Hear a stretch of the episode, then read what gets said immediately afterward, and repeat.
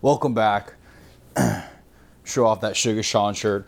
Episode two of the Dirty Jab with cigars and sports brought to you by Dirty Les, Six Figure Arbitrage, sponsored by D Les Holdings.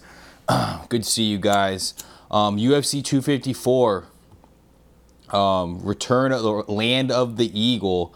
Khabib officially retires, going down, claiming himself as as the goat, pound for pound, number one. Uh, we'll get in that to a little later, but um, tons of great fights, tons of great new fighters. Lots of money that was made this week. Shout out to my boy Stu Mahoney having some faith in me going through with uh, some big parlays with some names that we hit on, and he said he won a few hundred bucks. So congrats to you, Stu the Lou. Starting off first fight of the of the night or the morning was uh, Joel Alvarez, um, first round submission over Alexander Yakovlev. Uh, Yakovlev.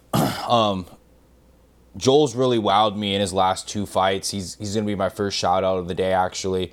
Um, last three uh, in last three finishes, he's got a TKO or sub. A great ground game on the bottom where he has that Tony Ferguson like um, throws submissions from all over angles uh, to not only tap out his opponent but to also switch into uh, better positions for himself. Um, really utilizing it as kind of a reversal game, and also likes to throw those elbows and get some punching punches in um, from the bottom as well. But being that bottom game aggressor, a lot of those guys let the wrestlers kind of take control. What I did see was someone that does um, control the clinch, control against the fence, hold posture, really um, have control of uh, the positions that he wants to be in, being on top or on bottom. So he's comfortable on bottom, but he does utilizes uh, the positioning on top, which is what you're looking for, especially in, in the MMA game.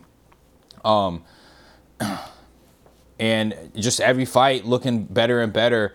Uh, he's quick, he's strong, um, and I do believe he's going to be a, a, top 10 5 contender, 5 10 contender um, in that 155 division.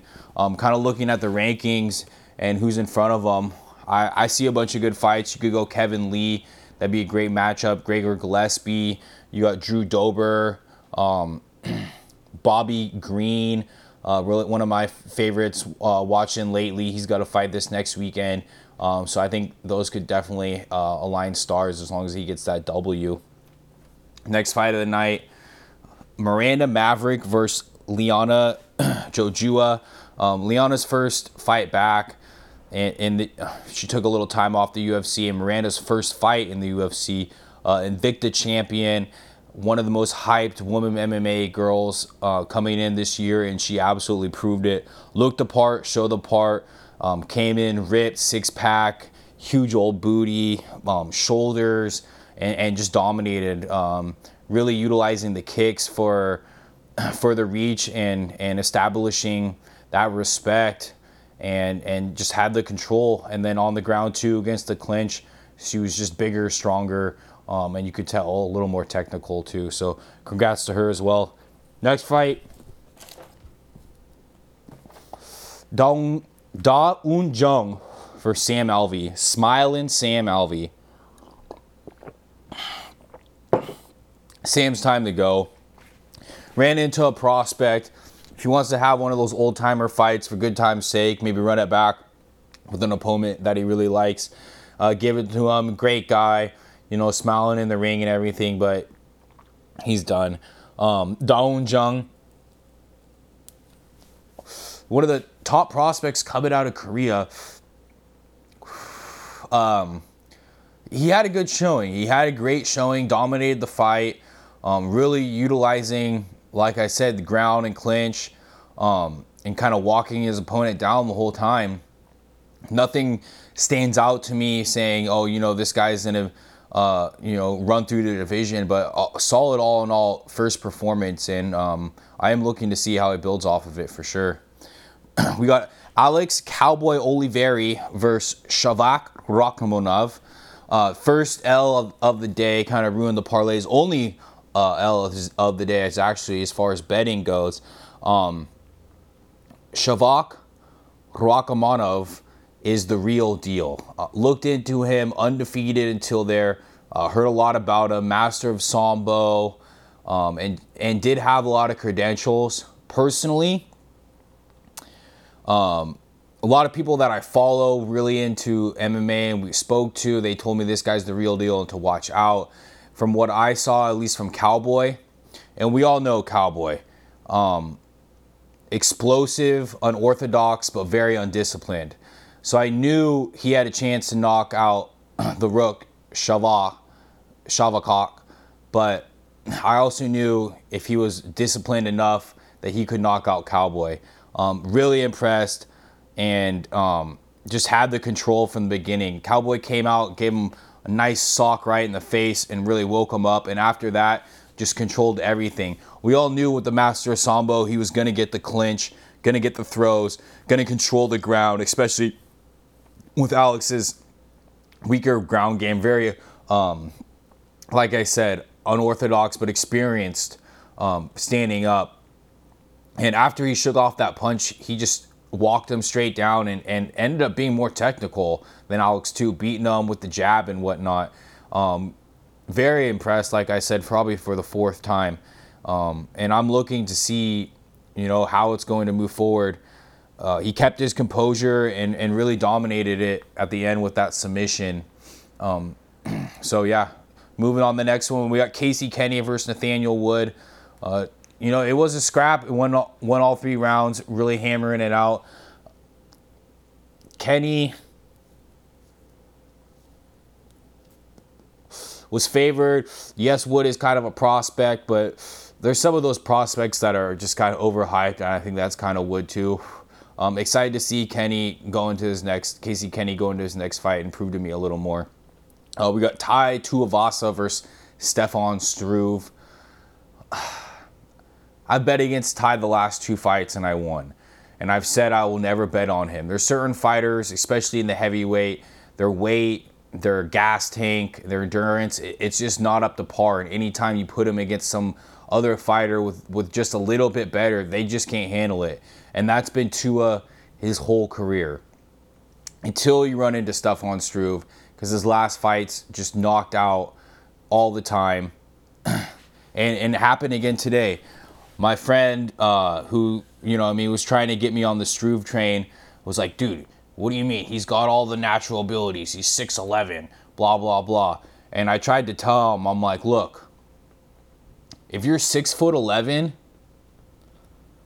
and you're not one of the best, that means you're probably not that coordinated and you probably don't have that much talent. If you have all the natural abilities and everyone is in the same rules as you, it's just kind of like basketball, and he's a big basketball fan. I'm like, how coordinated are a six foot eleven guy and a six foot seven guy, a six foot eight? It's only three inches, and it's it's you know what I mean. It's night and day as far as athleticism goes. So um, I think that really, you know, that length and everything does slow you down. And, and as far as Struve showed, um, he's going into retirement as, as nice as I could say. Next one, Magomed Ankalaev versus Ion Cutelaba. Um, Ion was the um, Ion was the favorite into their first fight. Um, Magomed Ankalaev won the first fight by a mess up in the ref. Uh, he was kind of faking. Ion was faking being knocked out, and it was a real fake. Uh, there was really no punches. He was just trying to to, to bait uh, and um, the ref called it. They wanted to rerun it back, and it wasn't even close. Ion got absolutely obliterated. Uh, Magomed is uh, going to be someone coming up in the division, so um, we will see what goes on in that soon. Uh, next one, Phil Hawes versus Jacob Malkoun. Um, Phil Hawes just, you know, needed someone to get in there. I believe Jacob was a uh, last minute or, you know what I mean, short fight notice and, and it proved um, let's keep that Phil Hawes train running. Alexander Volkov versus Walt Harris, a second round TKO. Volkov looked good. Volkov has looked good in his last weekend fights, but I really do think this is more of a, a Harris issue. Um, you know, after a few big wins, he did get the hype, and um, we all kind of get down to it. There's nothing really behind Walt Harris. Uh, you want to talk about his wrestling and whatnot, but he, he didn't even get to utilize it. Um,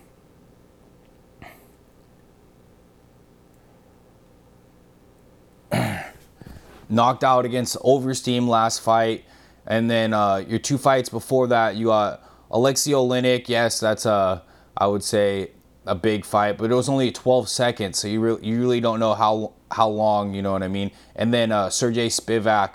I guess the last two fights, what I'm looking at, um, his two wins, both wins were in a matter of a minute and two seconds when you combine them. So. Um, just didn't look himself or, or just not ready for that level of competition. Maybe it was coronavirus. I don't know. I didn't pick Walt Harris to win, but I didn't think he was going to look like that either. Going on the next fight, getting into the top two, we got Bobby Knuckles, Robert Whitaker versus Jared Cannonier.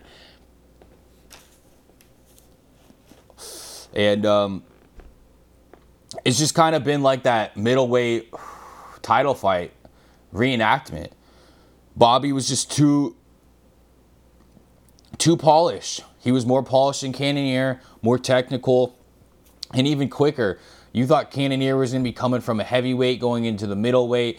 He was going to be more athletic, stronger, uh, faster, just have more physical attributes. And and Robert said no. Not only was he more technical and polished, but he was quicker. He beat Cannonier to every punch. Um, and from what I saw, when you're that first to everything, it's not just physically, obviously, it's mentally too. And, and that showed he was just on another level um, from Cannonier. Um, and just control them in all aspects of the fight, really utilizing that jab and that front leg kick. It's clearly he's the number one contender, but I don't blame Izzy on thinking, you know what I mean, if he's really not a contender. you can't do the Till Hermansson fight in my opinion, put Izzy against them because uh, Rob just beat Till. Uh, maybe you want to put Robin Hermansson, but um, you know Izzy, this guy two, two three weeks ago was the biggest, one of the biggest stars in MMA with what we thought all these options. Um, oh, I'm gonna do Cannonier and then clean out this division, kind of go on the next. Well, Rob won. I'm assuming he doesn't want to fight Rob. Um, and he's clearly the next one. What are you going to do? Move up to the 205 pound belt now that Jon Jones is not fighting and fight Jan Blachowicz? And then Jones is going to come down and beat your ass right after. Um, I don't know. I kind of feel like Izzy was talking and it was fun, but he kind of talked himself into a corner. And then the last fight, the main event Khabib the Eagle Nurmagomedov versus Justin the Highlight Gaethje title fight to intertwine the champion and the interim champion, crown them. Khabib with the second round triangle choke. Credit when it credit is due. Definitely top five in the UFC. Um, dominant champion. And for me, it, it's more about him as a person. Um, his discipline is extremely um, inspiring and my favorite attribute of him. Um, on the other side, though, the fighting. Justin Gaethje is a great fighter, great 155 pounder. He was the interim champion, but there was so much hype on Justin Gaethje.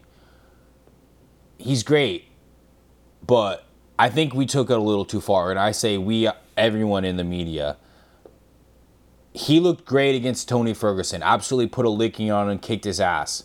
But before that, knocking out Cowboy Cerrone, is is that really that big of a deal to me?